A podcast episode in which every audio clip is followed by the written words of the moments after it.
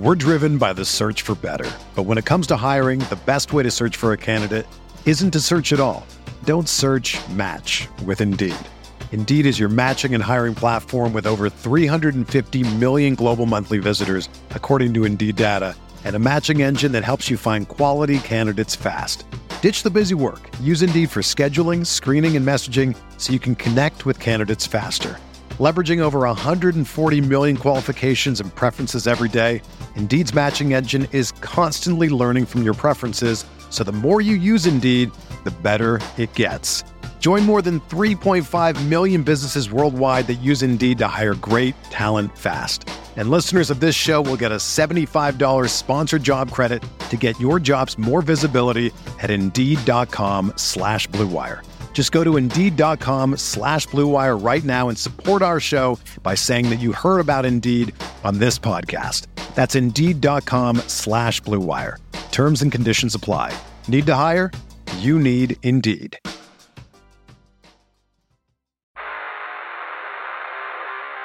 You don't want it. You don't need it, but you're going to get it anyway. The Kevin Sheehan Show. Here's Kevin. All right, the show today is brought to you by MyBookie. Go to mybookie.ag, use my promo code KevinDC, and you'll get your first deposit matched halfway up to a thousand bucks. Let them know that we sent you. You got to do that by using my promo code KevinDC, and you'll get that deposit matched halfway up to a thousand dollars. You can bet NBA playoffs, NHL playoffs. You can start looking at all the NFL props. Um, and if you're going to bet the NBA playoffs, some devastating news just as I am beginning this podcast. Uh, and I'm going to begin the show today with my good friend, Scott Linn. The Team 980 for, I don't know, 25 years. We will go through the, the life and career of one Scott Linn. And uh, more importantly, we will be talking about what he's working on currently, but I wanted Scott to join us on the show today and we can talk about the news that just broke. It's devastating. You just told me about it. I hadn't even seen it yet. Kawhi Leonard expected to not only miss tonight's game, but could be out for the remainder of the series against the Utah Jazz with a knee injury, which he suffered at the end of game four and sat for the final two and a half minutes. Scott, you may not know this. He is, I think, for me and has been for uh, several years, you know, three, four, five years, my favorite team sport athlete. I just love everything about him. I think he's the debatably the best two-way player in the league. I think he's one of the best clutch performers in the NBA or in any team sport. And I have been staying up late to watch all of these games rooting for him, and you just hit me with the news that Ramona Shelburne and Brian Windhorst from ESPN broke. God, what a blow that is! They they obviously yeah. cannot win without him. Obviously not, and uh, you know the way the first couple of games in this series started, and, and just how important he's been uh, for them to, to climb back in it. I, you know, I want to get back to your your man crush on Kawhi. Yeah. Do you also love him because he seems to carry himself? Not seems to. He carries himself in such a.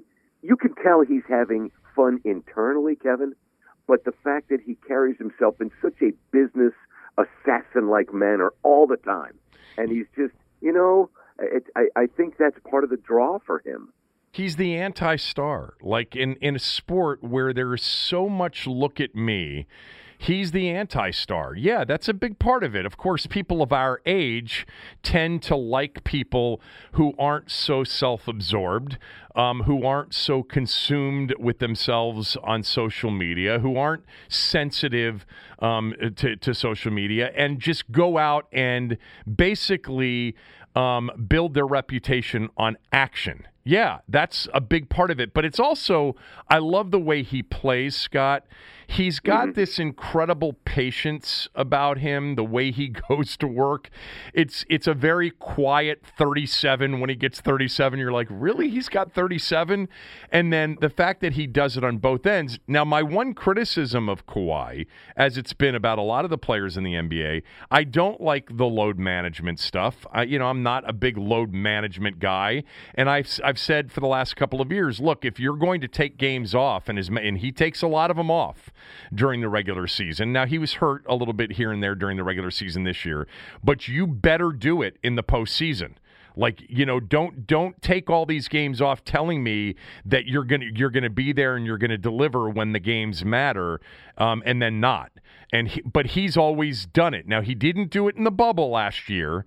But we know right. what he did with Toronto two years ago and what he had already been doing in this postseason. He's got a couple of the true brilliant performances of the postseason. We'll get to the Durant um, show last night, but that's devastating news um, for really I, am curious as to what you think. I, I, did one of those. You know, I'm required to do one of these Twitter polls every day. You know, mm-hmm. you got to come up with a Twitter poll every day.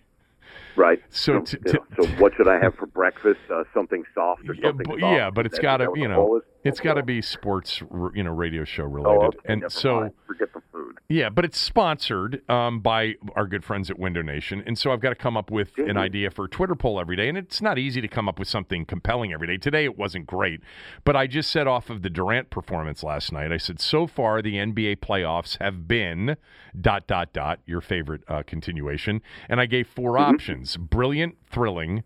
Um, better than I thought, barely watchable, or unwatchable. I think these playoffs have been phenomenal. I think the individual performances we've never seen a postseason with with this many individual all time great performances. Um, and we'll get to Durant here in a moment. I think they've been great, but losing Kawhi Leonard will lessen that for me, um, especially if they end up losing this series because he can't play in it anymore. Yeah, and I mean, again, you you know, because you're watching him, you're watching them. I, I would say not even a silver lining because you know that Utah's now going to look across and go, oh wait, the other guy's not there. Suddenly our job is easier, despite the fact that George has really started to up his game. He's, you know, once once he's involved, it's great. But till he gets involved and involved on a consistent basis, like he has started to show, but now without that other main option, that that silent killer, you know, I mean, it, going back to Kawhi for a second, just as a, as a viewer, whenever you see him, you have this great couch benefit of sitting there and he slow mos it for you because you can almost get behind his eyes and go, you know what? I think he might try to do that. Yep, he's doing it, and it's you know he he has this amazing ability to seemingly slow it down for us, and we still you know he he's he's taken us for a piggyback ride down the court, and it's a comfortable piggyback ride. It's not a a, a roller coaster, if you will. It's there's always there's always a method to his madness. Yeah, I think that run two years ago with Toronto is an all time, you know, jump on my back, we're going to win an NBA title run by any player. Now, they got the benefit of Golden State losing Durant, you know, in, in the mm-hmm. finals.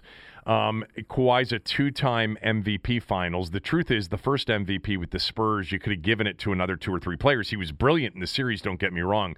I think people always forget that Golden State's first title came um, via uh, a Western Conference final win over the Spurs when Kawhi got injured in that game one when he stepped on um, the foot of, oh God, what was the. Um, the player on the Warriors that was on the bench, big, uh, the big, um, I think he's Greek. I can't remember his name, but he remember he off of a made shot from the corner ended up landing on his foot and he was out for the series. And right, that, I, yes, that was the he was well on his way as the Spurs were. He was the best player in those playoffs, and I think that they probably would have Pachulia, prevented. That's who he stepped on, right? Who was it? Wasn't it Zaza Pachulia? Yes, Pachulia. Thank you.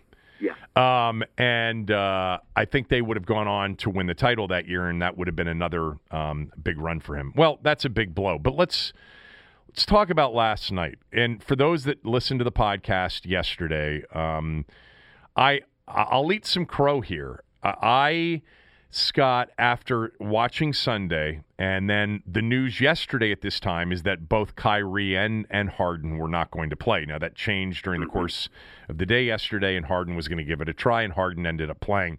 But I said if, if neither one of those two players play, um, the Bucks are go- going to win the game, and and one of the reasons is Durant is not the facilitator that the other great players in the league are. He's look, he's one of the two or three best players in the NBA. Period. I understand that. He's great. Okay, and I don't dislike Kevin Durant for those of you who have said, "Why are you so down on Durant?" I like I don't like Durant, the sensitive, you know, uh, little uh, soul that he is off the court with you know burner Twitter accounts. I can't stand that about him, but I love him on the court. He's a unicorn. I mean, seven feet, the way he plays, he's always been that. But I didn't think that he would be able to make his teammates better without another superstar on the floor. And so I said that. Of course, he ends up with one of the all time great performances in NBA postseason history. Um, but the truth is, okay, I, I, I, I, was he was great last night. He was great in every aspect you can be great. Um, he was 16 of 23, uh, so he was efficient as a 49 point scorer. He had 17 rebounds, he had 10 assists, and he played 48 minutes. He never sat right. down. And Correct. yes, James Harden played. So technically, terrible. Technically, uh, it wasn't what I described uh, Kevin Durant to be if both of those players were out because Harden played. Harden was terrible. He wasn't ready. With that said, though, Milwaukee treated Harden like he was Harden last night which did, and, he, and Durant admitted this afterwards, that having Harden back and having Harden be able to handle the ball and take the some of the focus of Milwaukee's defense was a big benefit for him. So I, I still maintain that if Durant had played that game last night by himself, that I don't think the results would have been what they were. They were down 17. And Milwaukee's a dumbass team, by the way. By the way, Scott, I didn't start watching this game until you know this because you've had the early. We're not complaining about the hours, okay? We're, nobody cares what time we got up this morning. Nobody, you know, right. no, the, nobody. Ca- hey, uh, the the waiter Scott does not need to know your name.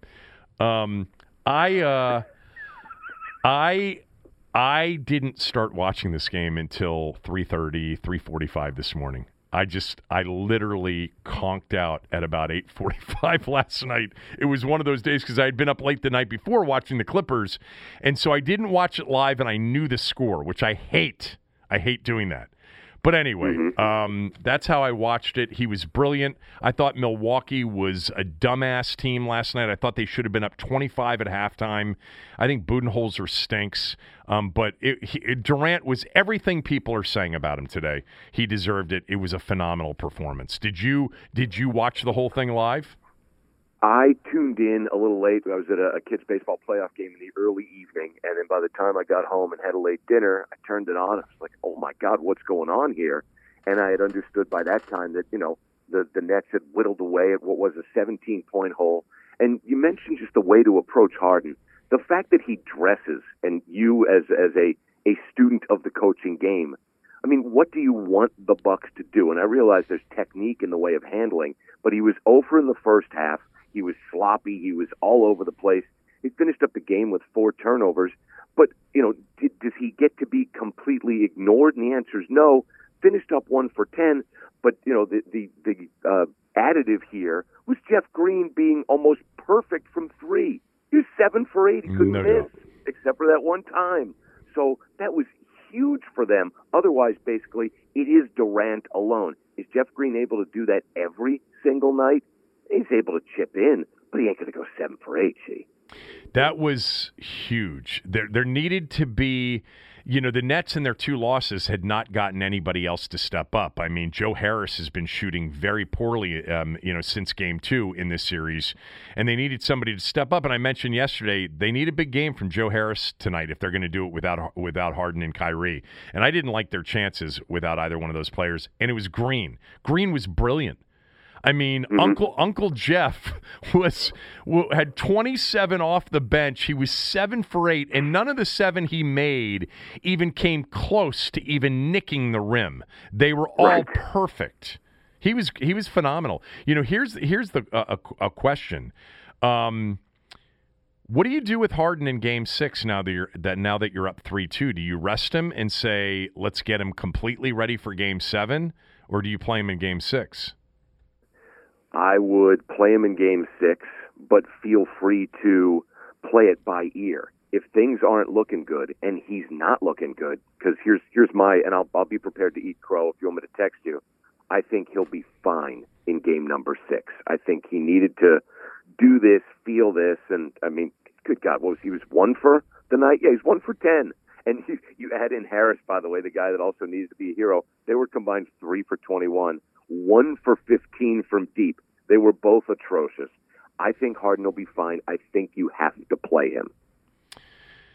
Yeah, I think, um, yeah, I, I, if he's healthy, and I don't even know what Kyrie's status is. Like, I don't know if it's possible that he's back for any one of these games. That was a bad roll of the ankle and probably resulted in one of those high ankle sprains that are really sometimes worse than breaking your ankle. Um, the only other thing that I wanted to say about the game in, in terms of Budenholzer, who I just think, you know, I don't think Nash does much. Um, Budenholzer, for whatever reason, played Brook Lopez for 36 minutes. And in watching this game, and again, my perspective is always a little bit different when I know the final score, but I couldn't believe how they kept switching and allowing Lopez to guard Durant.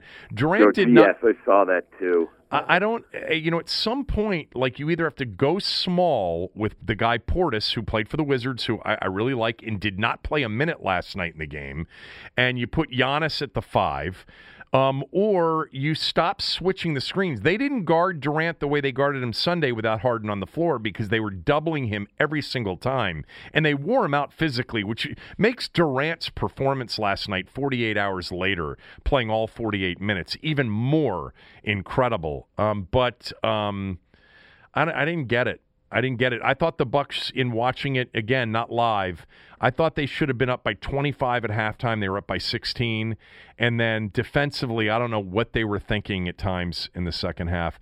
By the way, Scott, I mentioned this before. Um, this postseason, with Durant's 49 last night um, in that game, this postseason has now produced 16 individual performances of 40 or more points in a game. 16, we're not even done with the second round.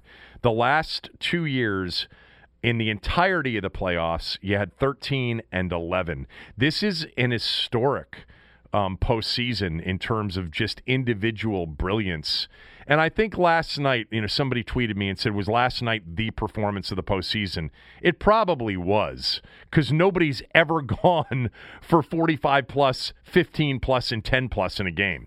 Um, it probably was, especially given the 48 minutes, but there have been so many of them. I mean, Lillard's 55 were amazing. The disappointing part about that is he didn't take a shot in the final three minutes of the second overtime. I thought he could have had 65.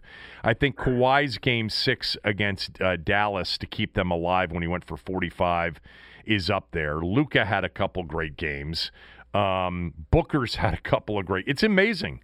The the ta- somebody called this morning, Scott, and said, "I think this era of NBA individual greatness."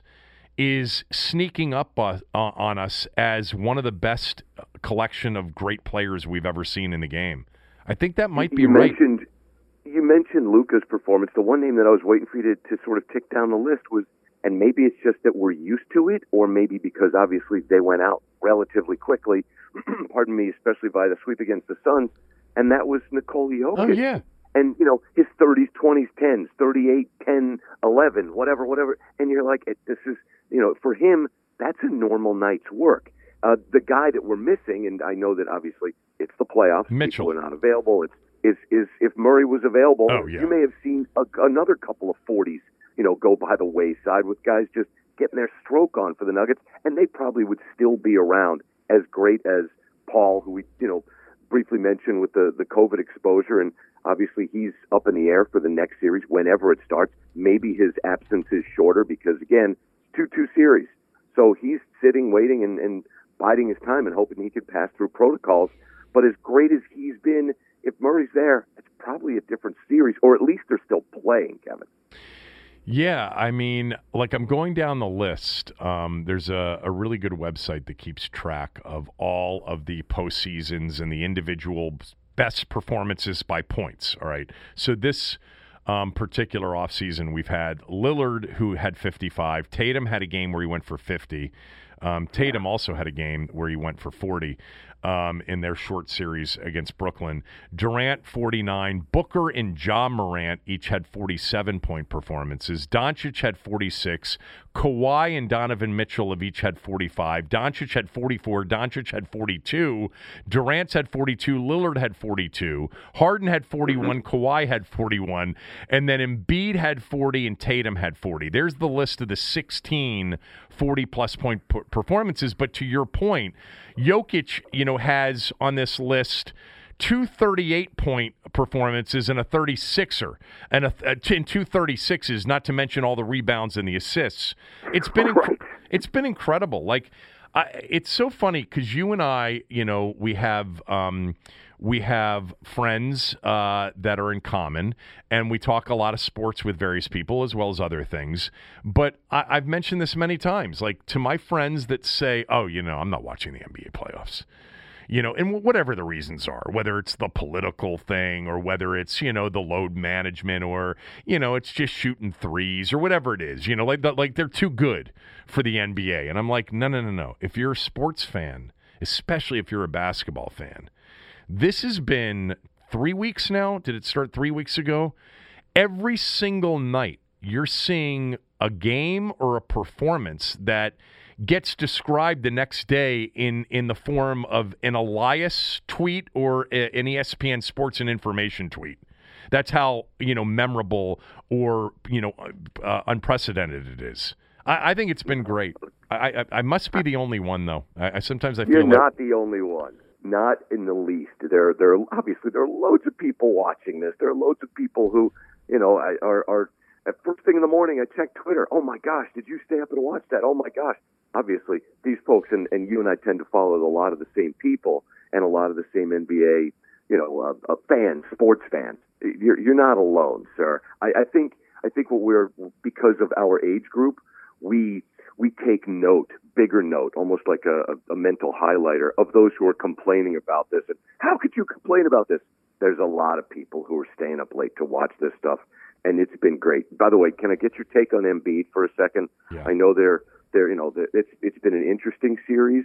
Um, it's been a frustrating series to watch, and I'm I'm pro Ben Simmons, so we can leave that for another day. I am I am but too. Watching watching Embiid frustrates me. You know the cross check that he didn't get called for, uh, and then he winds up with a flop, and they call it on Capela, and he's dinged again. It's it's it's. I, I know he plays a certain way. I also realize fully and respect he's playing through injury. There's no doubt about that.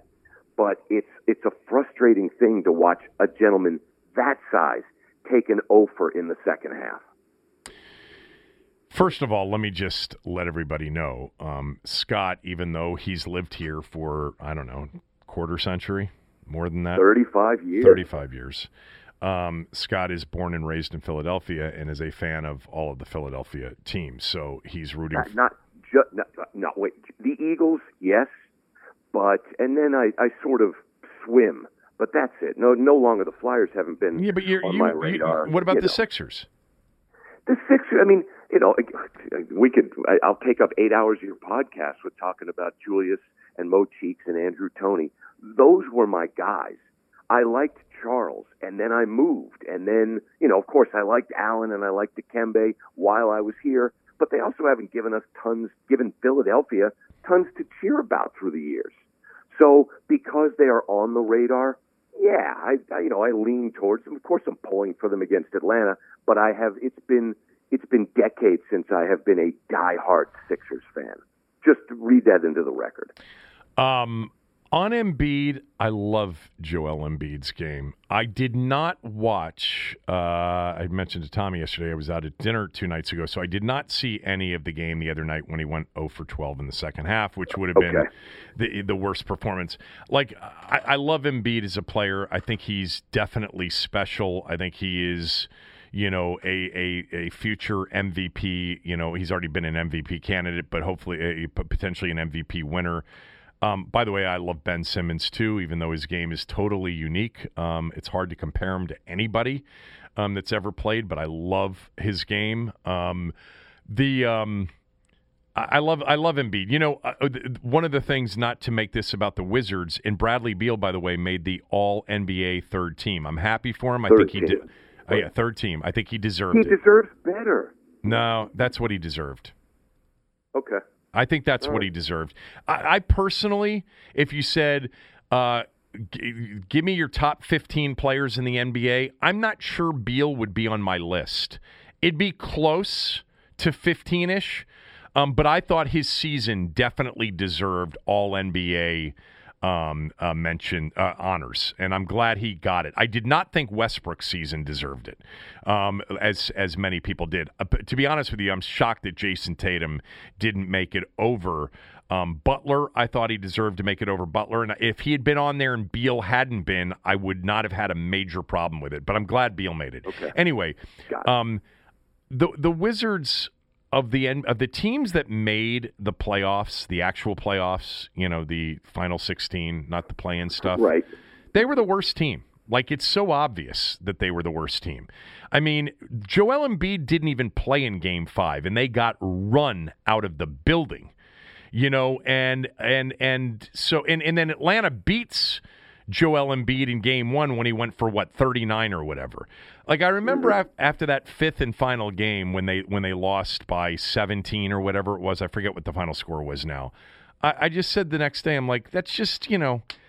this is why you've got to figure out a, a, new solution because if you can't beat the 76ers without Joel Embiid, or you can't be competitive against them, you stink. Every other team in the postseason would have beaten Philadelphia that night, and the Wizards got blown out. Um, which, by the way, just leads to this: they've got to make a decision on Brooks and Beal. They're never going to contend for a title with Beal as their best player. They just aren't, in my view. What do you I'm think? I'm with you in that. I think he should be moved and moved as soon as uh, uh, whatever makes the most sense it's it's not going to work. And and I know that you were not a fan of Westbrook's season getting you know huge amounts of accolades. I I still love him. I will always love him. He is a competitor, and I know that's cliche, and I know no, that it's overused. I love him for the same reason. But but you just you watch him, you build around, and this has nothing to do with Bradley Beal's game or who he is or what he means to the community. It's just it's you, you look around at everybody's NBA roster, and I know that you do he is a he is a fit guy, and it's not that he doesn't fit with Westbrook, but at this time, at this spot, at this juncture, if you can get other fit pieces and build, then you do so, and you should. Yeah, I love Westbrook too. If Westbrook's one of your two best players, you're never going to win um, or contend for a title. And I say that with all the love in the world because he's always been one of my favorite players to watch because nobody tries harder in sports, team mm-hmm. sports, mm-hmm. than he does. But I think what we've learned is when the game slows down in the postseason, um, he's he's a wreck. He's a mess.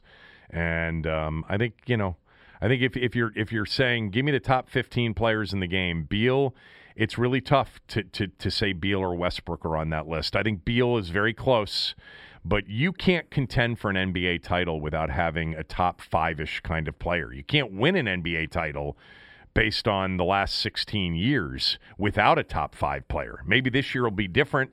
Um, potentially, um, but um, no one's done it since Chauncey Billups was the best player on Detroit's 2014.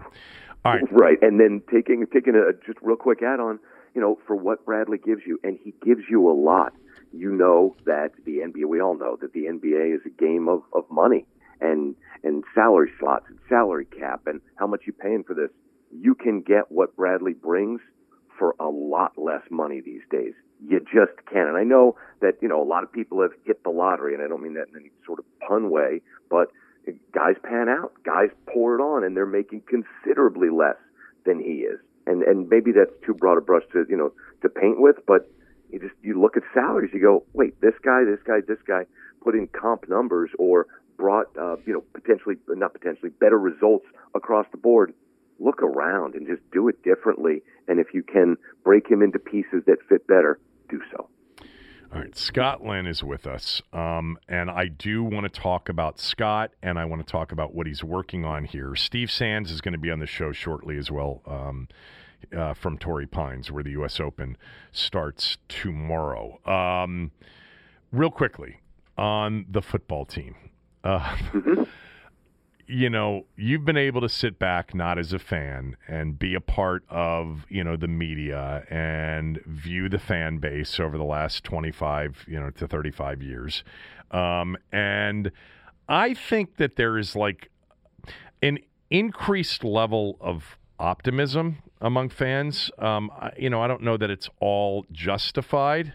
But I think, you know, Rivera gives people some confidence that there's competence on the sideline. I think the defensive talent, I think some of the offensive talent, I think the addition of Fitzpatrick has people thinking, you know, this might be the best season in a long time coming up. I was I, I did this thing earlier on on the radio show where I'm like there there there haven't been many seasons for this franchise where you went into it being optimistic, you know, during the Dan Snyder mm-hmm. era. There, there are only a few. 2000 was one of those years when they had signed Bruce Smith and Deion Sanders and Mark Carrier and Jeff George the fantasy football year. Snyder was basically right, in his Fortune 500. Yeah, yeah and, he he was really in his first year as as a full owner because he had joined the club just before the season in 1999. But they were coming off a division title. That's the last time, Scott, that legitimately they were thought of as a Super Bowl contender. Literally, the last time it happened was 2000 because they really were. You know, they were going into that 2000 season one of the favorites in the NFC to win the NFC championship. There hasn't been any other season since where they've been among the top three, four, five favorites to, to get to the Super Bowl out of the NFC. But I remember that season. I remember after 2005, Joe Gibbs.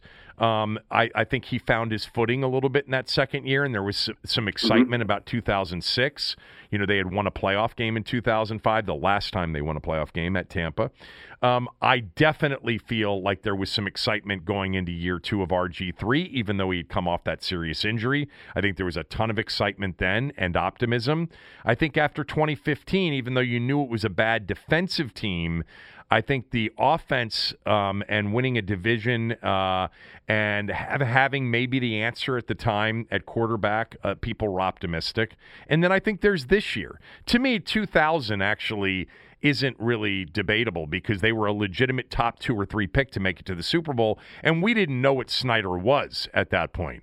You've watched all of this from afar over the years, and you know you you have at times certainly in your office as I fell asleep on your couch mocked the fan base a little bit to a certain degree.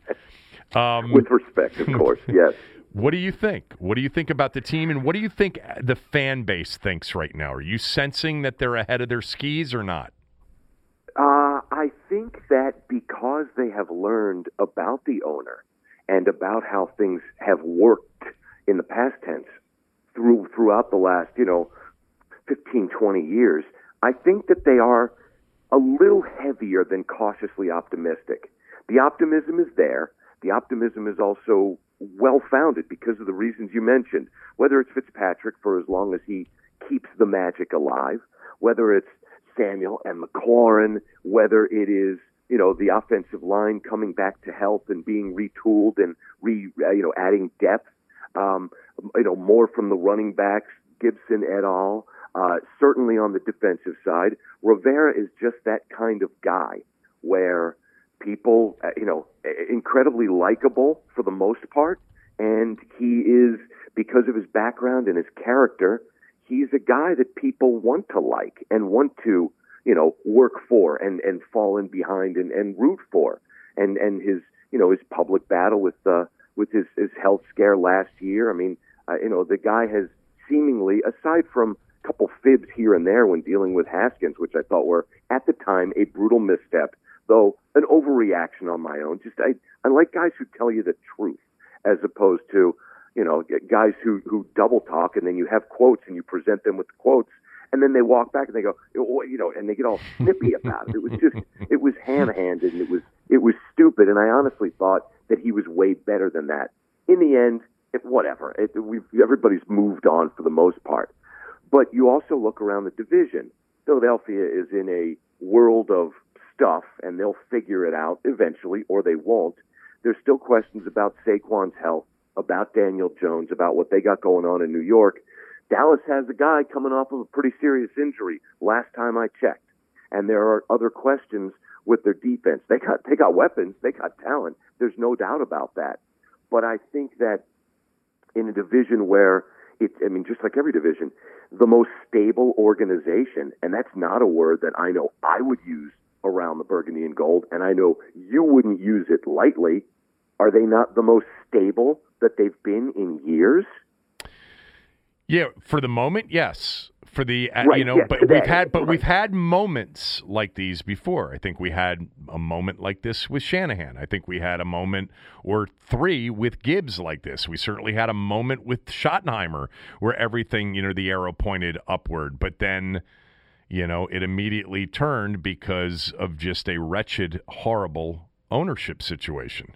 So I'm not naive enough, I guess, what I'm saying, to think that it'll continue. But for the moment, yeah, I'm I'm relatively op- optimistic compared to where we were the last couple of years. They have some no, good players. I you should be. Yeah, there there are there are good players who have already proven a little bit of something, and can they put it all together? You know, I mean, there's there's certainly reason, and uh, you know, I, I I've talked to a bunch of friends who they they live and breathe and and live and die this this with this organization. They are as excited as they can be, and and as they have been in years.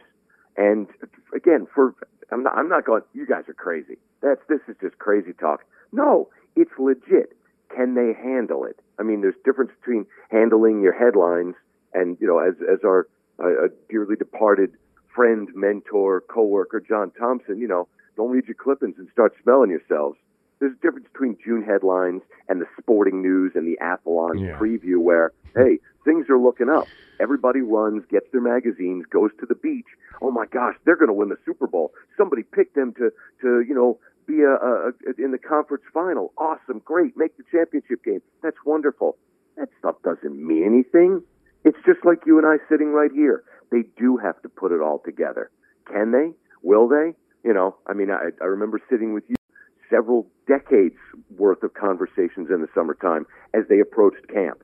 And we looked at each other and we are like, yeah, if they do this, do this. And then week three comes up Yeah. and they lose a game they should have never lost. And you're laughing, borderline crying. You're like, how could they have mishandled this?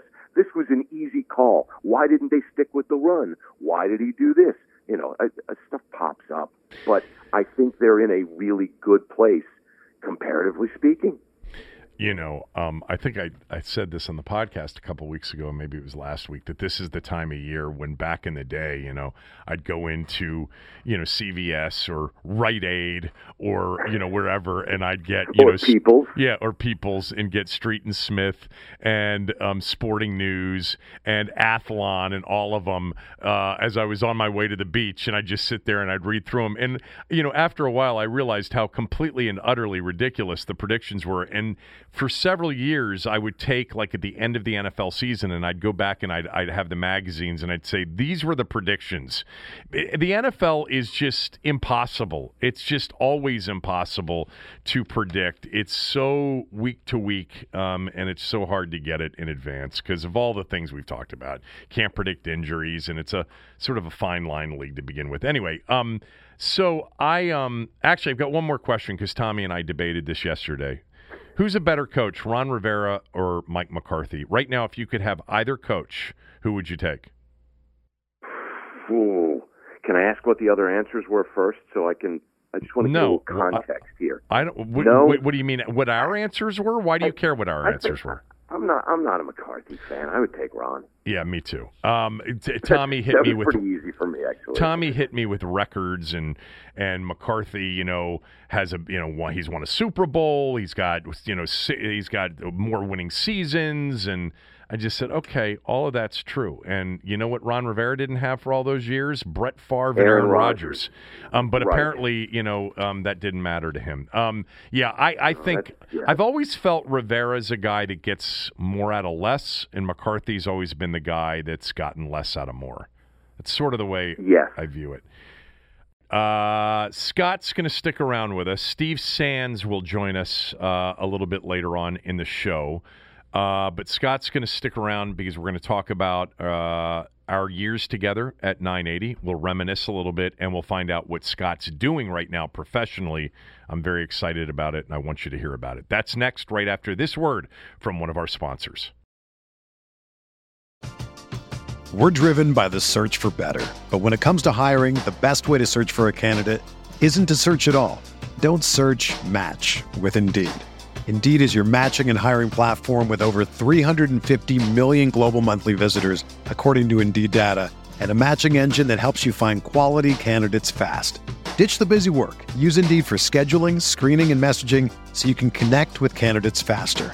Leveraging over 140 million qualifications and preferences every day, Indeed's matching engine is constantly learning from your preferences, so the more you use Indeed, the better it gets. Join more than 3.5 million businesses worldwide that use Indeed to hire great talent fast. And listeners of this show will get a $75 sponsored job credit to get your jobs more visibility at Indeed.com slash BlueWire. Just go to Indeed.com slash BlueWire right now and support our show by saying that you heard about Indeed on this podcast. That's Indeed.com slash BlueWire. Terms and conditions apply. Need to hire? You need Indeed.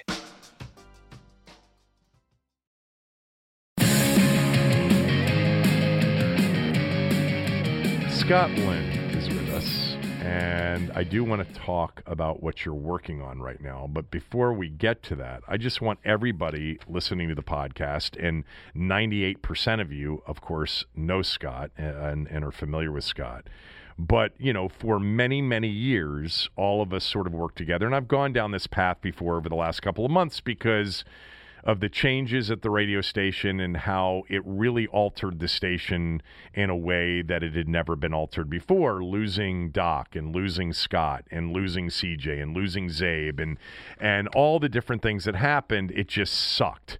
And it's not the same station anymore. Um, it's different, and I'm a part of it, and I'm certainly doing my best and rooting for it, but it's just different. And Scott, I remember, um, you know, I think Tommy and I were doing the podcast that day, and and for those that don't know or don't remember me saying this, uh, I'll just say it to Scott's face. Scott is truly a close friend, and more importantly, was one of all of our favorite people ever to work with. He was incredibly versatile professionally, um, for starters, but personally He's just one of the greatest dudes of all time, one of the funniest people of all time.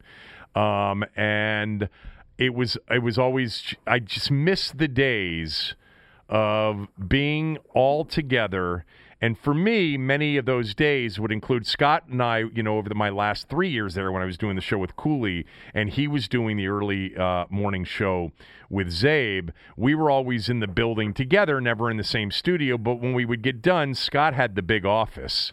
He had the big decked out office and he had a couch in his office. And I think, you know, there were many, many days, mornings when we were both done preparing for whatever was coming next in the day, and we would just sit in your office and just, you know, solve all of the company's problems and all of the world's problems. And I miss those days a lot. But, Scott was the we best. Did a really crappy job of, of, of solving everybody's problems. Yeah, we did. Because one of us we is did. here one of us is still there. no, we we did a great job. The um, I think you're overestimating the size. Did I have an office? Yes. Did it have a window where we could look you out? You had a window. I didn't. Th- that was awesome. Uh, it was a chair and a half because I think a couch would have been more gross. I know my legs Like, came off yeah. the end of it, but it was comfy. But yeah, but oh, so, but the chair and a half was killer, and the ottoman you could sleep on by itself. It was great, and that was a, a hand me down from somebody else. Maybe it was Zabe.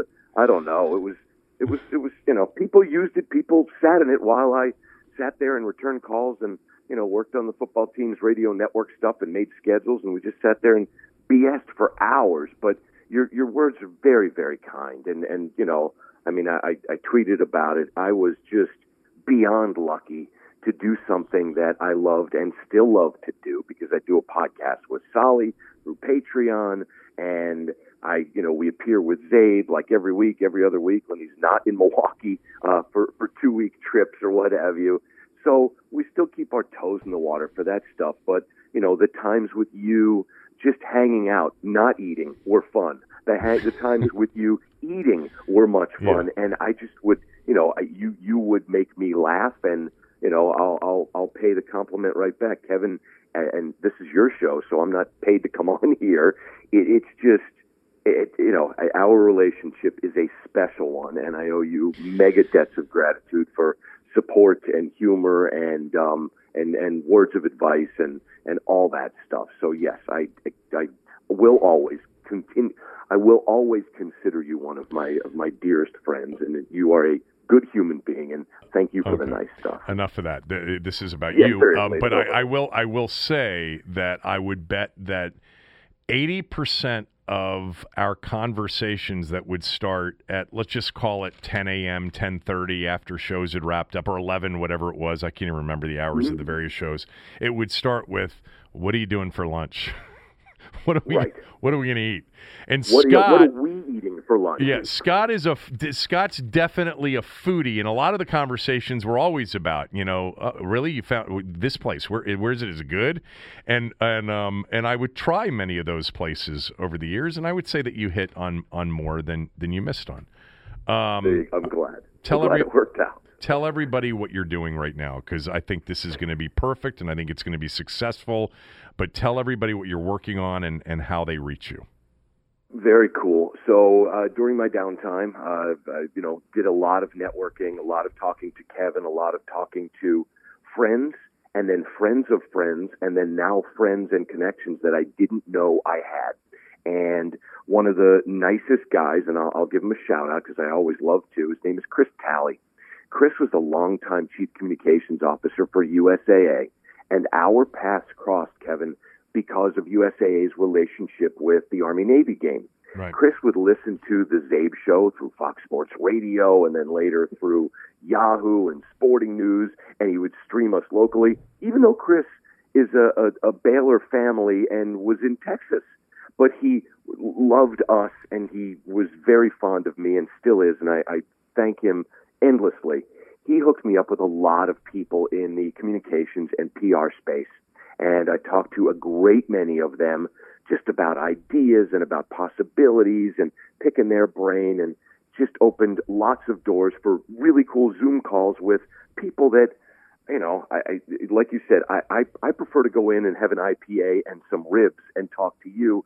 I'm not all that comfortable doing the networking thing. Not like our dear friend Doc mm-hmm. Walker, who's a who's a chief promoter.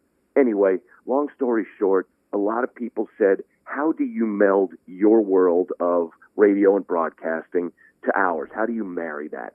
And so out of that was born ScottLinnPRPodcasts.com, and you can go to the website. It's basically me talking to you, a business owner, about your business nobody knows your business better than you.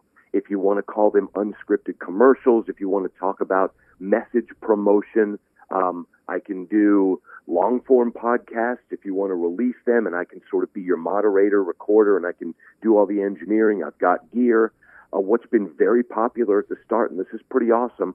So many people, because you know what attention span is like this, is like these days for adults and kids and consumers alike we want to just be told about something in 45 seconds. So I talk to a, you know, you go to the website, check out the videos. People are like, look, just ask me a question, ask, you know, or, or come with your own questions. And I do. And we get 40 to 50 second snippets and the folks use them. Social worker, lawyer, financial guy, general manager at a car dealership. You, they put them on LinkedIn or their own website and it's 45 seconds of humanity and you get to hear how this people would how this person would deal with clients or patients or customers. So it just adds a little voice and in some cases a little face you know again humanity to your business's website. So it's scottlinnprpodcasts.com like i said it's uh it's got really cool taglines and uh i had a blast building it and the feedback's been very good so far. So it's uh your message my microphone our conversation check it out, will you? Yeah, I, I think, you know, because um, Scott has been keeping me posted as he's been developing this business for business owners and for uh, for people in companies where you're looking for a new way to communicate, not only internally but with your customers, this is phenomenal. But here's the the thing that I will be the testimonial for. Scott is truly the ultimate pro um, the ultimate in, in accountability responsibility. You, as the customer, are going to be the most important thing, and he, he's going to get it right for you. Period. And and and that's you know, I've always told uh, uh, Scott this over the years. Scott's incredibly bright, totally capable of doing almost anything. Um, and probably, you know, if he had not gone into radio and broadcasting, would have been mega successful in something that probably would have generated more revenue over the years. Um, because like, like, competitive eating. Yeah, yeah, because you you you're so capable and you're so smart. So for anybody out there looking for sort of the latest way and the smartest way and the most direct way to communicate, um, go to scottlinnprpodcast.com and reach out to Scott. He can really help you, and he'll really under he'll he'll understand what you you want to do, and he'll develop something around that.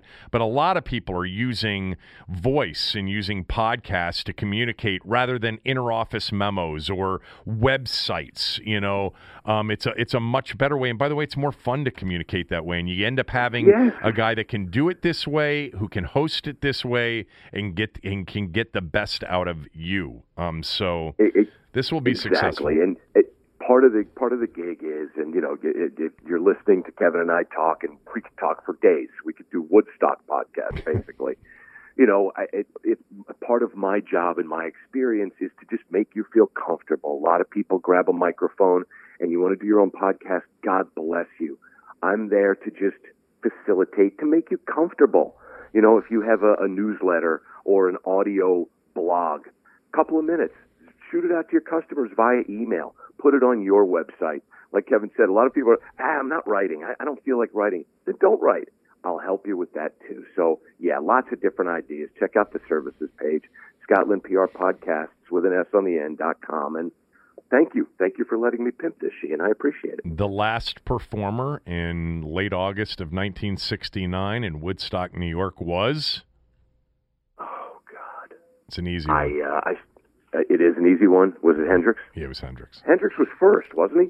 I think he was first, uh, and no, I think he was last. I'm pretty sure he was last. Okay, then Hendrix is my answer.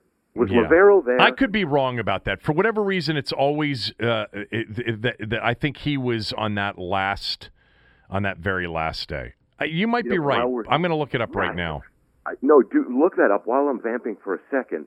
So, I, and you're of this age, and I'm sure a lot of your listeners are too. And I, I talked about this with Solly on the Linn Murray Solly show over at Patreon.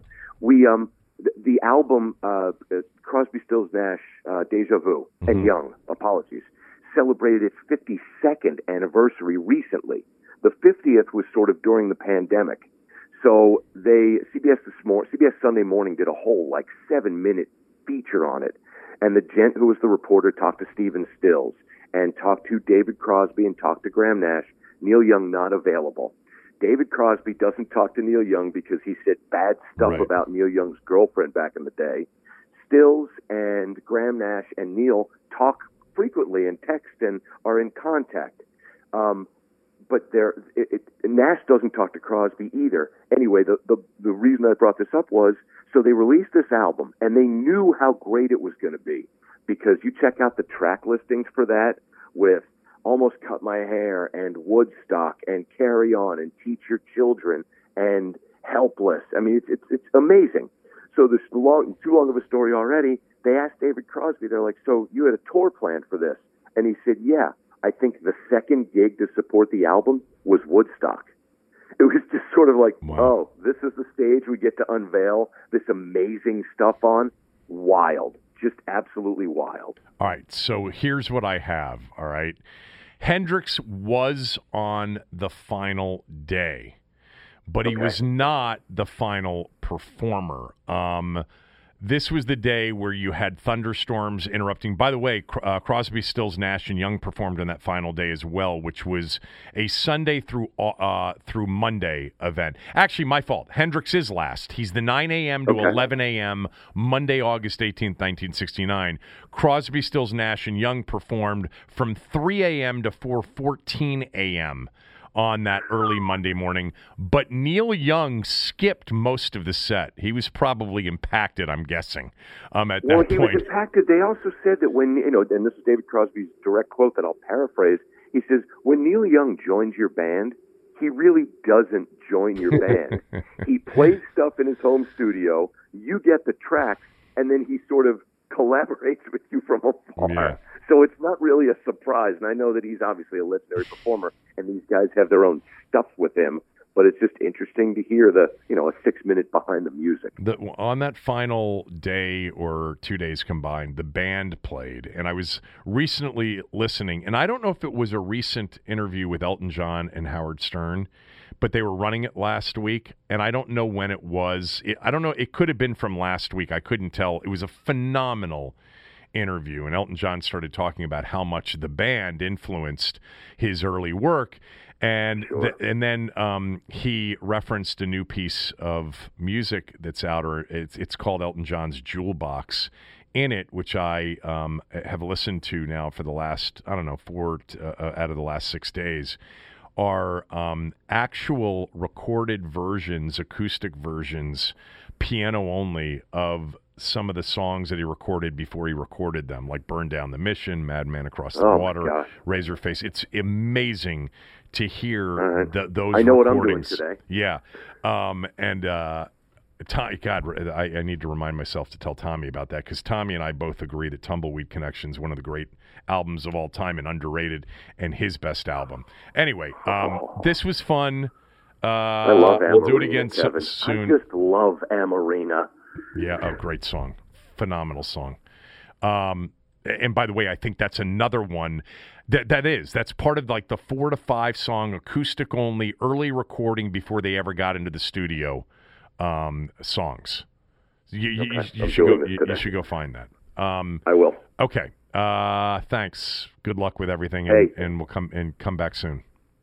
You're the absolute best, and um, this didn't feel like it was six hours with you because it, it, it was just barely one. But Right. you know, I'm honored and quite pleased. Well, you can go home and get you can go home and get your nap before you have to be back I, later I on know. this I need, afternoon. to, I need to get that, and I'm I'm sorry that Stern was first on this show. You know, ahead he, he tells way better stories, and he's got Tony, so ideal. That was actually so much fun too because it's really the two of you. I think probably you and mark are the two people that i over the 17 years at the station i spent the most time with.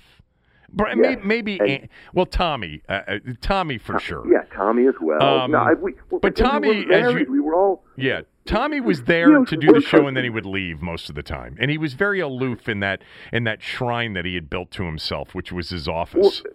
oh my God, that office was amazing. That office, formerly my office, years Yes, years and years ago. right. I was more than happy. You know, it's like when the team gets a veteran, you you offer your jersey number, you offer your workspace. I and forgot all about of his awards through the years, and the trophies and Oh. the pictures in which he had a better afro than a lot of the athletes that he was covering. Just such a handsome, handsome man, and and I I adore him. But I think what we should do at some point is you know, do like a, a, a podcast in a park or anybody's house now, which is fine. And I'll gear up and we can submit it. It'll be me. It can be you, uh, Tommy, Sterno. I, I think well, that Zabe would like to do it from amusing. his Zabecast, tr- uh, you know, uh, yeah, the mystery machine with Scooby Doo. Yeah, and that's it. Shaggy. yeah, Um, exactly. All right, uh, that was fun. Thanks, appreciate it. You're the best. All right. Thank you. Be well. Steve Sands from the Golf Channel and NBC. Right after these words from a few of our sponsors. The best way to learn a language? Immersion. Living where the language is spoken and using it every day. But if that's not in the cards this year, you can still learn a language the second best way, and that's with Babbel.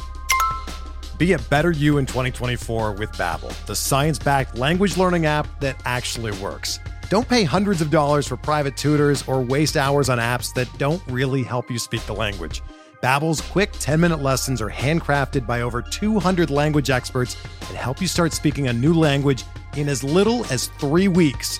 Babbel's designed by real people for real conversations, and their tips and tools are approachable, accessible, rooted in real-life situations and delivered with conversation-based teaching so you're ready to practice what you've learned in the real world.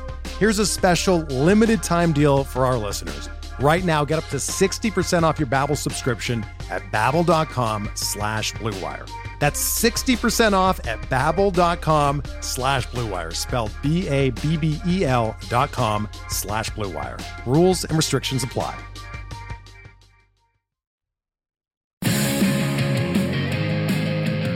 The U.S. Open uh, begins tomorrow, one of my favorite weekends of certainly the summer sports calendar. Uh, and it's at Torrey Pines, and Steve Sands will be a big part of the Golf Channel and NBC's coverage of it all weekend long. And he joins us um, from beautiful, beautiful Torrey Pines um, and one of the more beautiful areas in the country um, uh, where you are right now. Um, before we get to the, the this, uh, I just am curious if you've been watching the NBA playoffs at all, because I my sense of it is in our conversations that you're not massively into it. Oh no, I'm definitely into it. Oh, you I are okay. I'm I'm a, I'm a sports nut, man. I I can't stop watching everything. I heard your conversation with JP the other day about um, the ratings and the you know the the NBA, and then I think you had David on as well, Aldridge, Yep. and I, you know I'm totally into it. Absolutely, hundred percent. Kawhi's out. I'm, I've got a rooting interest, but yeah. We just found out this morning, and maybe you saw the news as well. Kawhi is out for tonight's game, and may be out for the series, and may be out even longer, which for me is devastating because I love watching him play. And then and Chris Paul is into NBA COVID nineteen protocol as well, so kind of crazy. Um, Yeah, if I saw that. I, Kawhi's your favorite guy. I heard you say the other day it was interesting that Kawhi's your favorite player. he's he's my favorite team sport athlete sports. right now. Amazing. I heard that the other day. I couldn't believe that. Yeah, he has been for several years. And and many people by the way heard me say that and say bullshit it's Cousins. No, it's not Kirk. I root for Kirk and I'm happy for Kirk when he plays well and I'd like to see his career continue to grow so that, you know, uh, my belief in him, uh, I think I've already won that argument over the years. It, initially it was he's not a starting Well, quarterback in the NFL. Um, but he turned out to Stop be. with your belief in the like. Give me a break. What? That pass across the middle against the Giants didn't end your relationship with Kirk Cousins. No. No. Oh no. God. What That- really what really upset me about that particular day was a giant team that had no interest in winning rushed for 150 yards in the first half against our defense. That's what really Yeah. pissed me off.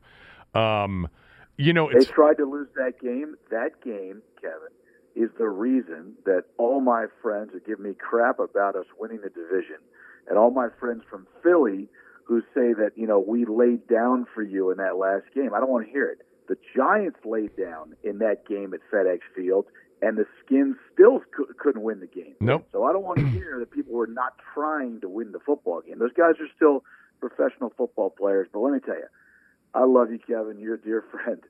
This, your Kirk Cousins argument doesn't sit well with me, man. That guy. which one, the Giant game or in quarterback. general? No, in general, I mean the Yeah. Giant game. I know- I know you're not a well. Kirk guy. a terrible choice. But but I'm not I'm not against Kirk. Yeah, he's a starting quarterback in the NFL, and my goodness, has he made a fortune playing professional football? Good for him. Seems like a nice guy, I guess. I have no idea, but you can't win with number eight. You can't win at all with number eight, and there's no reason to roll yourself out there if you don't think you can really win and win big. well, and I, I don't, could- I don't think Kirk Cousins is a guy who's going to win big, and they shouldn't have signed him to Minneapolis. And they know they can't win at all with the Kirk Cousins, and that's the way it is.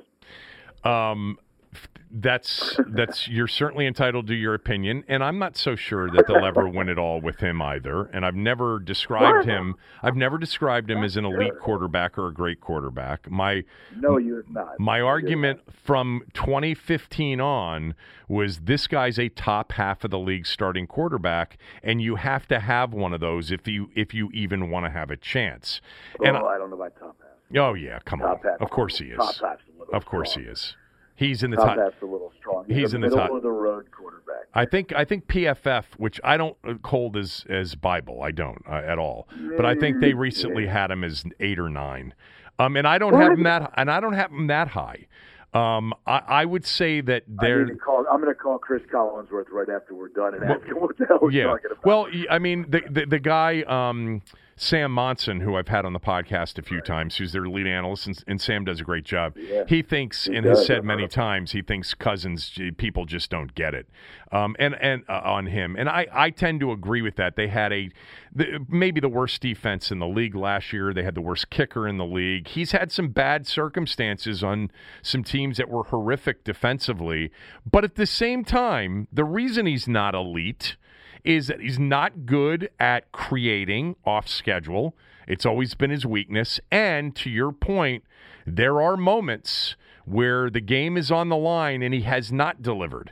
But to suggest that he's never delivered with the game on the line would be absolutely inaccurate. Um, I, because- totally, I totally agree with you. Yeah. Totally agree with you 100. percent I I think that when you look at Kirk Cousins and you look at his career, he's a nice he's a nice NFL quarterback. And by the way, not everybody can be an elite NFL quarterback. You have to have 30 of them to be able to have starting quarterbacks in the NFL. I understand that, but to put him in a category that he is not in, the reason he's not in that next category, that next level, is because of what you just said, Kevin. In professional sports, you have to have the clutch gene. At some point, you've got to be able to get it to the house. And yes, he's won some big games, but for the most part, in big spots, he's come up tiny. Yeah, and it just isn't that he.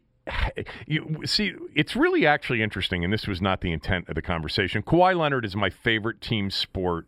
Uh, not on He's a my, not on one of my favorite teams. Okay, is my favorite team sport athlete for all the reasons that actually Scott Linn and I just talked about um, moments ago. But um, the reason that I, I, I've found it fascinating how polarizing Cousins has been in both of the cities he's played in and with NFL fans in general. And obviously, it's the contract and it's the money and it's the back to back franchise tags and it's the mistakes that Washington made in handling his situation and, and, and you know, the big numbers he's put up um, and yet, you know, not enough winning over the years and, and, and some soul crushing moments at the end of games, no doubt. But everything about him gets exaggerated on the positive side and on the negative side because he's absolutely delivered in clutch moments many, many times during his career. Um, you know, I think he led in 2016 or 2017 the league in game winning drives, or was like second or third in the league in game winning drives. Uh, and and and nobody will forget the performance he put on in the Superdome in the postseason two years ago, um, where he led him in the overtime drive with big throw after big throw. But he's also had some bad moments. I he's a top half of the league starter. It's hard to find him. I would put him higher than 16 or 15, but he's probably in that, you know, 10 to 14 range. I think that's fair. To put him much higher than that is is certainly he hasn't proven that. There are 10 guys that I would take before him in the NFL. At the same time, if they can put a defense on the field, they've got a chance to be a pretty good football team, and they have focused on the defense this year. They could actually be a good team this year, and he could have a big year. He had a big year last year after the, the start to the season. Um, but anyway, whatever. He's gonna have he's gonna have he's gonna have big numbers and he's gonna have a big year. Kyle Rudolph pushed off, by the way. That was that was not a touchdown pass. All right, that's the first thing. The second thing is, yeah, he's won some he's won some games. There's no question about it. But I, he's just not the kind of guy who's going to take you anywhere. And and I and I, I love you, man. But that to me, the, the Kirk Cousins slobber fest is a little much. that's okay. Love Um, no, it's fine. Whatever. We all we we all have our. We're all flawed. Yeah, I'm with you on We're- Kawhi though. we're all with you on flawed. Kawhi. Kawhi. Yeah. Kawhi is now now Kawhi suffers from something right now that he's fine. Well, right now he's not doing well, but the Paul George thing is bizarre. Paul George is like Kirk Cousins to me. I mean, talented. You know, he's got some stuff around him, but my goodness, Paul George can't do anything in the clutch. And Kawhi Leonard is nothing but clutch. And I, I love Kawhi Leonard. I think Kawhi Leonard. I'm with you on him. He's not my favorite, but he is one of my favorite professional athletes to watch in team sports. He's a fabulous player. Fabulous. I I I feel the same way about Paul George. I, I actually I think he's ex- much more talented than Kirk is. Oh, um, yeah. And uh, if, in comparison, him, uh, I think Kirk's you know football IQ is off the charts. I think that's why he'll be a, a starting quarterback forever. I think George has low basketball IQ when I watch him, um, but he did play well. But high, but high talent. Oh, so, ridiculous talent. Um, all right, let's talk golf because the last time we had a major championship at Kiawah, we had, you know, an incredible all-time moment with Phil Mickelson winning um, yeah. as the oldest winner ever. Um, does he have a chance to play well on a course that he's so familiar with this weekend? He does. Uh, I don't think it's going to happen for him. Um, he's coming second six times in the U.S. Open, the only major he hasn't won. Kevin, you know that. And yep. you know he's won Torrey. He's won at Torrey Pines three times. Um, he's a terrific player on this golf course before it was redesigned. When it got redesigned by Rees Jones in the mid 2000s, in order to get the U.S. Open here for the first time in 2008, the year Tiger won on that Monday playoff with Rocco Mediate, he has not performed well on this golf course. It, it just doesn't suit him. It doesn't fit his eye.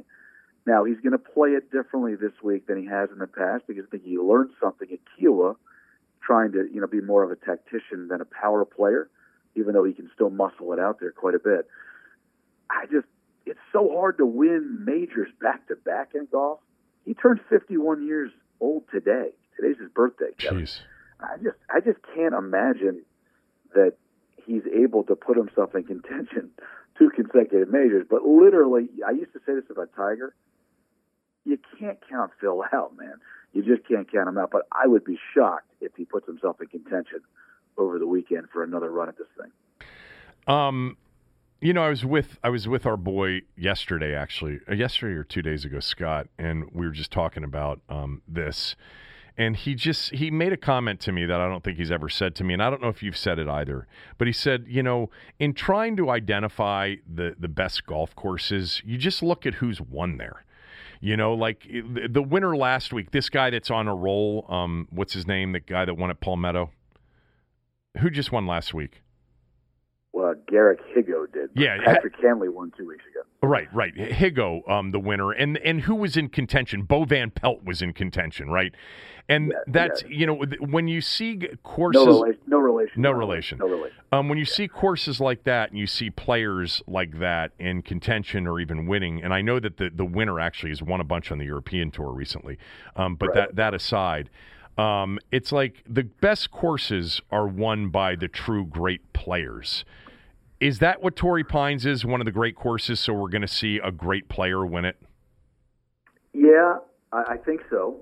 But the U.S. Open has a way of identifying the best player that week, but not necessarily like the all-time greats. You know, like our good friend Andy North. Right.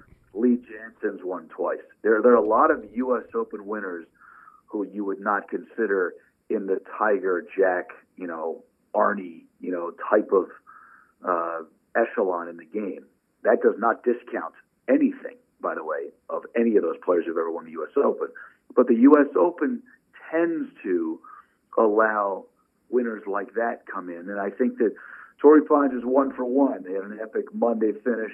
Tiger Woods won. Uh, but over the years here at the Farmers Insurance Open, they've had some great, great winners. Different golf course in January than it is in June, but if you get another epic win this week, a Rory, a Bryson, a Brooks, a Dustin Johnson, a Mickelson making a run, then you've got to put Torrey Pines in that category, as Scott alluded to. That look, if you're going to go Tiger and then one of these all-time greats as well, then sure. I think that golf courses can definitely be identified by who's won on them. All right, so let's talk about the golf course first, and then the players you think have a chance to win this weekend. How, um, you know, juiced up will it be from a green speed and a rough standpoint? What's the USGA done with Torrey Pines?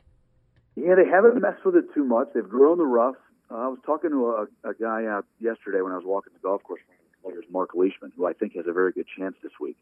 Um, he was saying that what he thought was interesting was that the sight lines are still the same and, and the fairway widths are relatively the same. They haven't, you know, skinnied up the fairways too much. What they've done is they've grown the rough a little bit, and the greens are firmer and faster this time of year, uh, condition wise, than they would be in January.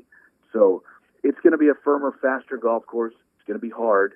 It's par 70, um, and you know it's it's going to be a classic U.S. Open look and feel, and somewhere around even par is going to be the winner. Um, even par the winner. Um, by the way, I love West Coast U.S. Opens. There's just nothing No, better man. than being able to watch golf at 10 o'clock at night. And the Golf Channel's coverage begins tomorrow. Um, a lot of the coverage, I think, is all on the Peacock net- network as well, early in the mornings. But Steve will be a part of the co- uh, the coverage 12:30 um, on Thursday uh, and Friday, and then NBC, I think, on the first two days picks it up from seven to 10, something like that. Um, uh, and then all weekend long coverage. All right, give me the players um, that you think have a legitimate chance. Give me a couple of sleepers like you usually do.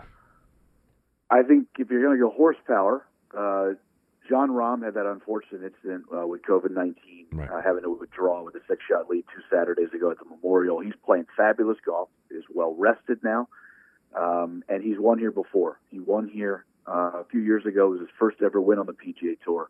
Came here at Torrey Pines, and he's playing probably the best golf of his life. Uh, he is ripe to win his first major championship. Bryson DeChambeau will implement the same game plan here that he did last fall, late summer last fall, uh, at Wingfoot. Just kind of bomb and gouge, and if he puts well, I think Bryson also has a chance uh, to win back-to-back U.S. Opens. Excuse me. And I think Rory McIlroy, the way he drives the ball here, will be a factor. He's got to be in the fairway, and he's not a great wedge player, Kevin. So wedges are the weakness of his game. There's not a lot of wedges here. You have a lot of six irons, seven irons, and eight irons, Mm. but you don't have a lot of wedges. He can drive the golf ball as far as he wants, and if he's accurate in the fairway, he's still not going to have a lot of wedges. So I think for Rory, he's not going to get out wedged here. He wedges it to 12, 15 feet. The other guys wedge it to five to nine feet, and then he gets beat sometimes. I don't think that's going to be a factor here. So I think Rory has a chance. For those three guys, big worldwide names, and then, like I said, off the board a little bit. Um, if you want to take a you know a 50 to 80 to one shot kind of guy, uh, I think Mark Leishman, who has won here before, plays well in major championships, is the kind of guy, Kevin. If he only knew how great he actually was, he'd be better. Uh, and I think that he is going to play well this week. And I think Leishman has a good chance to win a major championship for the first time in his career. He's come close at majors before, uh, has not won one. And I think that Jason Kokrak is another guy who's going to perform well. I'm not a huge statistics guy. I mean, I'm just not an analytics guy. I'm not a huge stats guy. But one stat you've got to have this week is you've got to be in the fairway, and you have to have distance. So if you combined, because this is a long golf course, if you combine Kevin length on the PGA Tour statistically with accuracy statistically on the PGA Tour, the guy who has the best combined number of those two stats, which are huge this week, is Jason Kokrak. Wow. He just won at Colonial. Yeah, he Remember, did. he took down Yeah. Jordan Spieth. He also won late last year for his first ever PGA Tour win. So he's clearly playing well. And those two stats to me are huge. And he's number one combined. So Jason Kokrak could be an interesting choice from off the board as well. Uh, you've done really well with um, Bryson. Uh, I know you've, you- you've already talked about him, but you've done really well with him on the radio show before the Masters and the PGA. You know, talking about the lack of rough, not being able to keep the ball and play. You predicted that that he wouldn't play well um, in, in Augusta. Uh, So here, if he's longer than anybody, if he plays his normal style, is he going Right. to be able to hit it out of the rough when he's not in the fairway? Yes, it's just like Wingfoot. Uh, same exact thing. I think that he needs to change his game plan uh, at Augusta. Listen to me, I can't break 90, but he needs to change his game plan uh, at Augusta, uh, and it's or or else it's not going to happen for him uh, at the Masters. At the U.S. Open, at a traditional PGA that's not a Kiawah Seaside course, uh, I think he has an excellent chance to pile up majors because he can hit it so far and he has that strength out of the rough. The rough will catch his golf ball, and I think that the rough is nastier around the greens here than it is surrounding the fairways. And I think that bodes well for him, uh, and I think that he has a good chance if he puts well. Uh, he putted so well. He wedged it and putted so well. Winged foot, Kevin. He was fabulous that week, and I think that if he if his short game is on again, if his putting is is strong again, I think he's going to have the same exact game plan that he had at Wingfoot, and I think he'll have an excellent chance. And if it's his time, then it's his time. You never know in golf how that works, but I think he's going to play well uh, this week, and, and he'd be someone I'd be high on. I wouldn't fade Bryson this week. I want to make sure everybody's clear on that. The reason that that Steve faded um, Bryson DeChambeau at the Masters and the PGA, the Masters in particular, and I, I remember him saying that right before you said Bryson's not going to win this and he's not going to play well, is that because he hits it so long and there isn't any rough at Augusta, it was going to run through fairways, and he was going to have difficult uh, difficulty with that. Whereas the rough will catch the ball, and even though you may be thinking, well, you don't want to be in the heavy rough, well, he's able to to get out of it and and hit it, and it's it's better for him to be there and and for the uh, for the rough to catch some of his ridiculously long drives. A couple of players that I wanted to ask you about. First of all, what is Koepka's health, and what are his chances here this weekend? His health is fine. Um, it's not 100%, but he's a gamer. Uh, I expect him to play well uh, this week, just like I thought, thought he would play well at Kiawah. Uh, I didn't think he was going to win. Uh, I didn't think he was going to be in the final group, but he he's the kind of guy, Kevin, who can who can fight through some of these injuries. He's a tough, tough customer, and I think that he's a little healthier now than he was uh, a couple of weeks ago, and I think he's ready to go. He's also one of those guys, Kevin. He just steps up in big spots. Big spots. Now, now, what's interesting, Kevin, is he's won those four majors. His last two times, Harding Park, when Collin Morikawa won, Kiawah, when he eventually had the, a one-shot lead after the two-shot swing on the first hole on Sunday, so it was 17 holes to play. Right. He had a one-shot lead. He's he's not played well the last two times he's been in contention at a major, but I, I think he'll put himself uh, in position again uh, to give himself a chance. And again, if it's his time, it's his time. But I don't think he's going to play poorly this week. I think he's going to play well, and I think he'll be a factor on the weekend. What about Justin? Thomas or Rose? Thomas? Yeah, Justin Thomas. Thomas? I'm sorry, Justin yeah. Thomas. It's a, that's okay. Um, Justin Thomas. Um, there's no reason, Kevin, that he doesn't play well this week. He's a fabulous player it's just hard to win these majors and get yourself up four times a year for them. Um, he's kind of been a non-factor here recently, hasn't he? I mean, have we heard anything about him lately? No. Uh, I don't know why. He's such a great player. Um, you know, when you win one of these majors, you automatically think, "Well, here we go." You know, it's going to open the door. Well, David Duval won, Davis Love won, Fred Couples won, Justin Thomas still has one. Jason Day only has one, not only, but has one. Justin Leonard never won again after winning one. It's hard to win these things, but Justin Thomas, when he's playing well, is one of the two or three best players on the planet.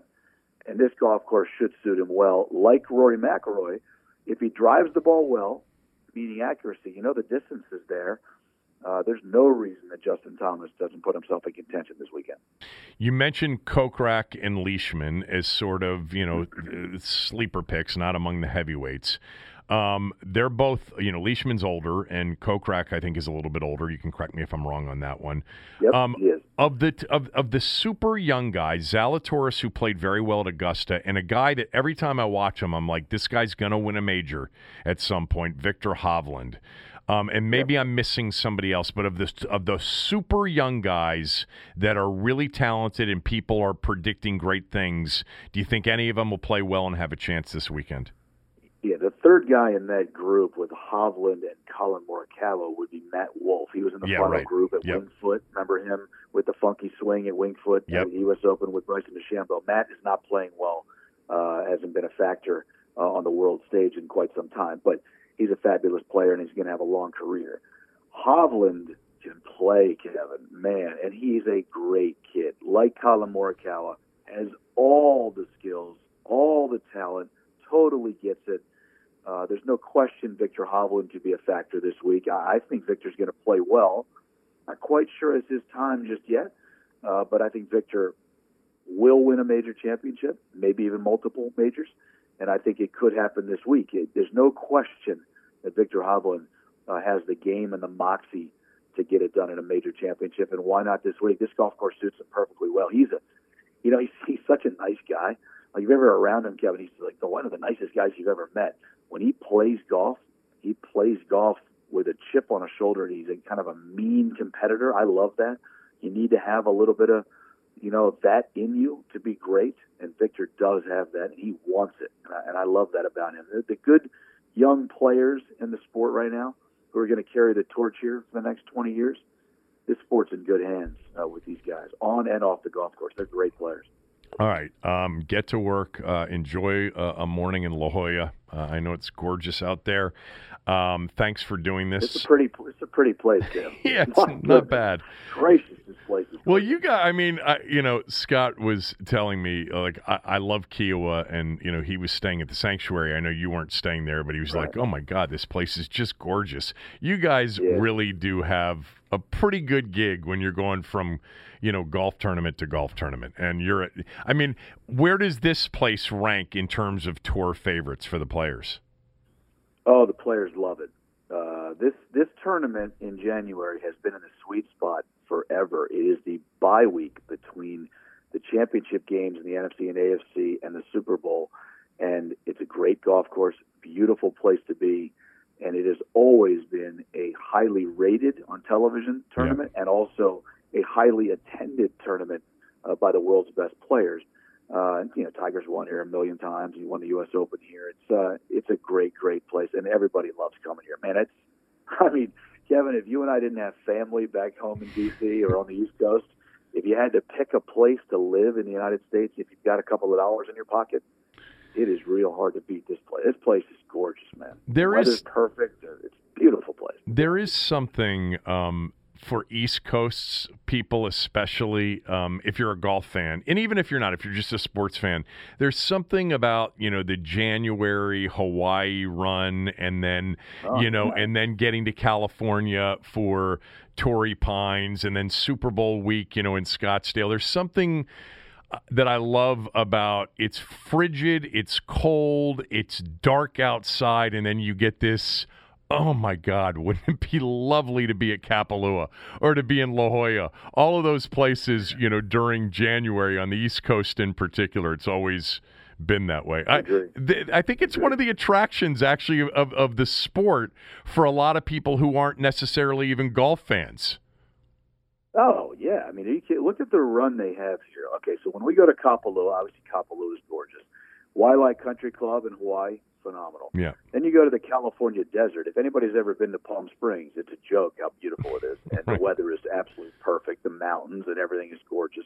But meanwhile, the country's in a deep freeze while you're at those three weeks. Right. Then you slide over to La Jolla, the cliffs of Torrey Pines, the hang gliders, the Pacific Ocean. It's the most beautiful place you've ever seen in your life. And then you go to Scottsdale. It's a party. It's a circus. The desert looks gorgeous. The mountains surrounding it. Everybody's still in a deep freeze watching the Super Bowl. Then the next week you go to Pebble Beach. That's a joke how pretty that is. And then the following week you go to Pacific Palisades Riviera. Riviera. Yeah. And you're like, wow, this is like the the prettiest seven week stretch in the history of sports. While everybody's watching wild card weekend, divisional weekend, championship weekend, taking a break, and then going to watching a little college hoops, maybe some NBA and the NHL, and then the following week watching the Super Bowl. Meanwhile, all these beautiful golf tournaments on the periphery of the sports landscape are in the most beautiful places you've ever seen. So yeah, it's spectacular. We're very lucky in this sport. Um, Steve Sands is not only a friend, he is phenomenal at what he does. Uh, he really is. And yeah. he's not into analytics and not into social media. God bless him. Um, thank you for getting no, I up. Leave that I leave that nonsense. I don't know how you do this. I have to do it. I hate it too. I hate it too. I got a poll question. I got time. I know. With a poll question and all that stuff. It's like, you know, you two guys talking social media. I'm like, come on. I, once you guys, you know what I do like? What? I do like when you bust his chops. That you, uh, what do you call it when you tag his columns? When you move his columns, when you when you forward his columns, when I when retweet, when, when I like, retweet when them, you retweet them, yeah, Yeah. yeah. I love when you guys go back and forth on that because I get the feeling I've never met Tom. I love listening to him. I just love the fact that there's no way he's a social media guy, right? oh my God, Tommy! Tommy is so in love with social media. Are you kidding me?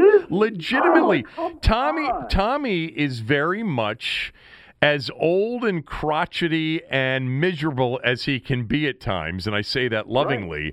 Tommy Lovingly. also. That's why I figured he's not a social media. No, no, guy. no. To- Tommy was on Oh. Twitter before any of us at the station were on Twitter. Swear to God, including the young people who were there. By the way, breaking news. For the second Wow. time in this show, breaking news. Scott Oh. Brooks is out as Washington Really? Wizards uh, coach.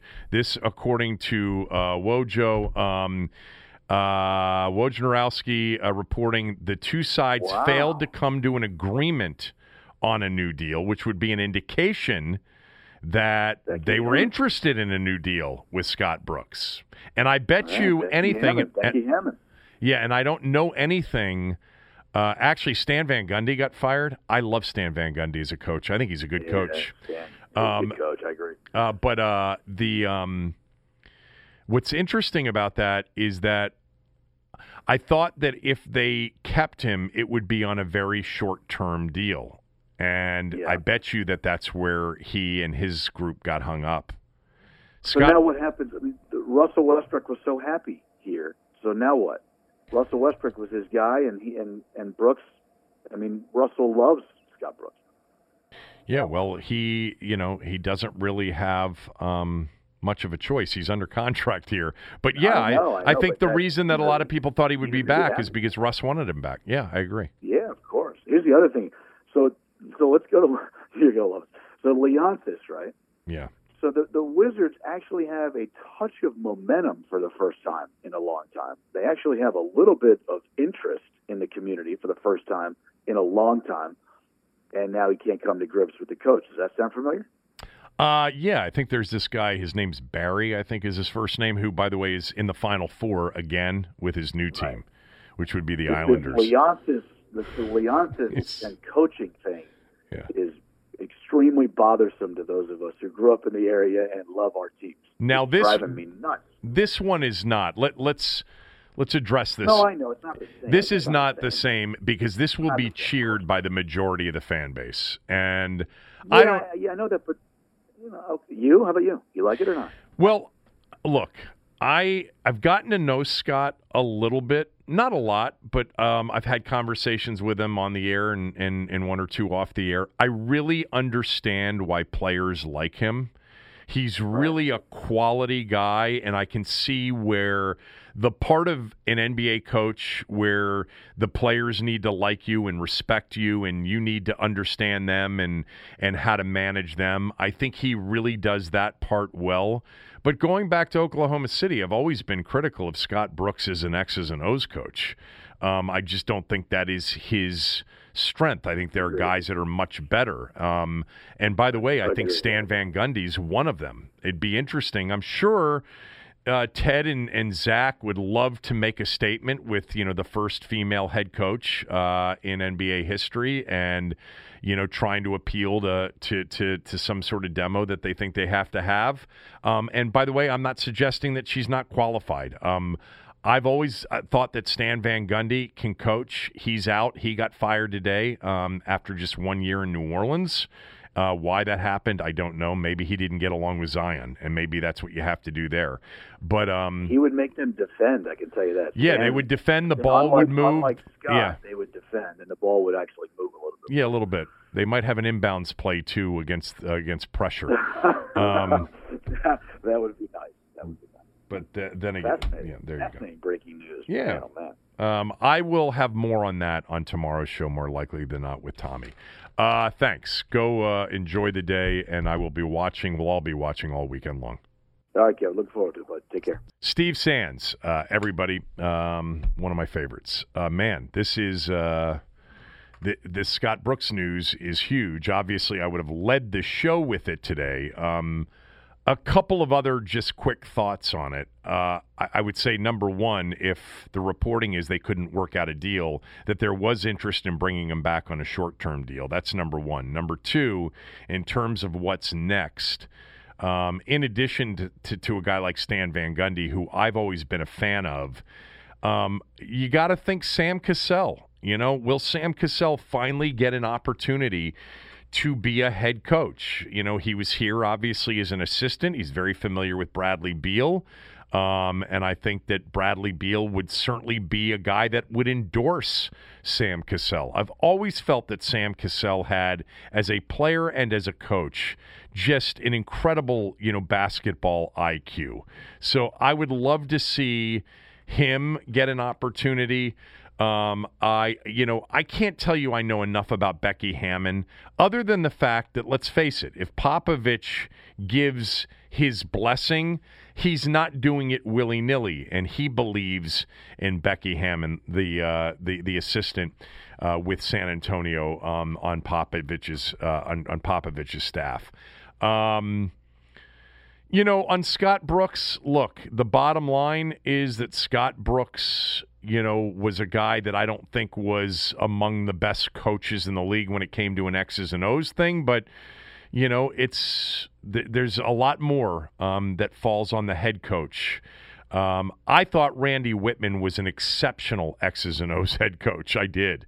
Uh, and I was hopeful that they would hire a guy like Thibodeau when when they ran uh, Wittman because Wittman wasn't getting along with the best players. They they they wanted a change, and that's a big part of the coaching there. Uh, but I um I I do I'm totally okay with this. Uh, I would love to see a, a head coach where offensively there's there's going to be more structure. And with Westbrook, maybe there can't be. You know, that may have been part of the challenge. With Wall, maybe there couldn't have been. Maybe if Scott Brooks had a chance to coach with a point guard that was a little bit um, more in need of structure, which I think both of them were, but maybe more receptive to it, maybe it would be better. I'd love to see more structure. I'd leave, love to see more organization offensively.